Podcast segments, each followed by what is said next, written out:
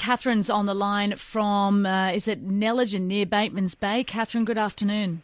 Oh, good afternoon. I love your program, and I, I had to ring in, and uh, I, I, I rang a little earlier, and I, I was flabbergasted because we've been in a bushfire, and our house has um, been looked after by my son and daughter and grandchildren, and um, I, I just I, we let, we were told to leave, and which we did, and we came in. We, it's a small town.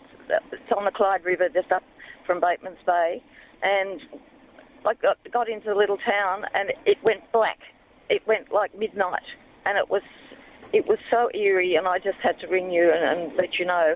We then went to the red the red colours, and then to we're back in smoke. Everybody's wearing masks. Everybody's congregated down at the river. Um, there's a few houses, I believe, that have had frights with embers uh, landing on them or near them. So I just wanted it to uh, it was it was so eerie. This this this thing that, that the black was it was scary to be honest with you. But anyway, I think we're out of it. I don't know whether our house has survived, and um, we're we're very um, grateful that we're all still here anyway. But Absolutely. No, we, we thank you, Catherine. We really, really do, and and thank you because it gives other people information that might help them as well. So uh, you're, you're, down by the river at the moment. Yeah, we are. Yes, we we everybody's congregated here. There's a little shop and. Um, it's a one shop, one pub town. Um, not doing real well because the King's Highway to, to Canberra has been closed for three weeks now,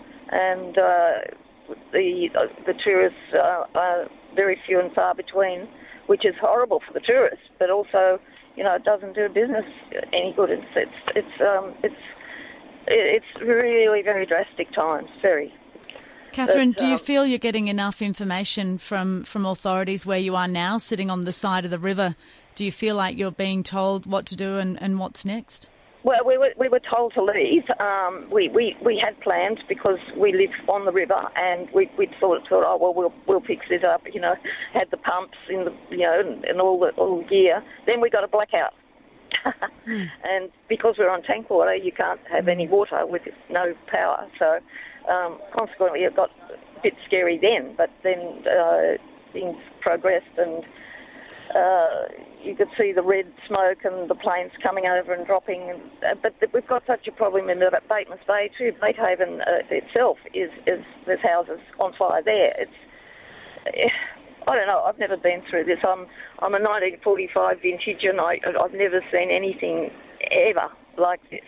And I've been in this town a long long time, but uh, I, I I've uh, I've been thinking about the poor farmers with their their dire straits and now the, the bushfires, and, and I, I, I just seem to think that, goodness me, we have to do something for the future now.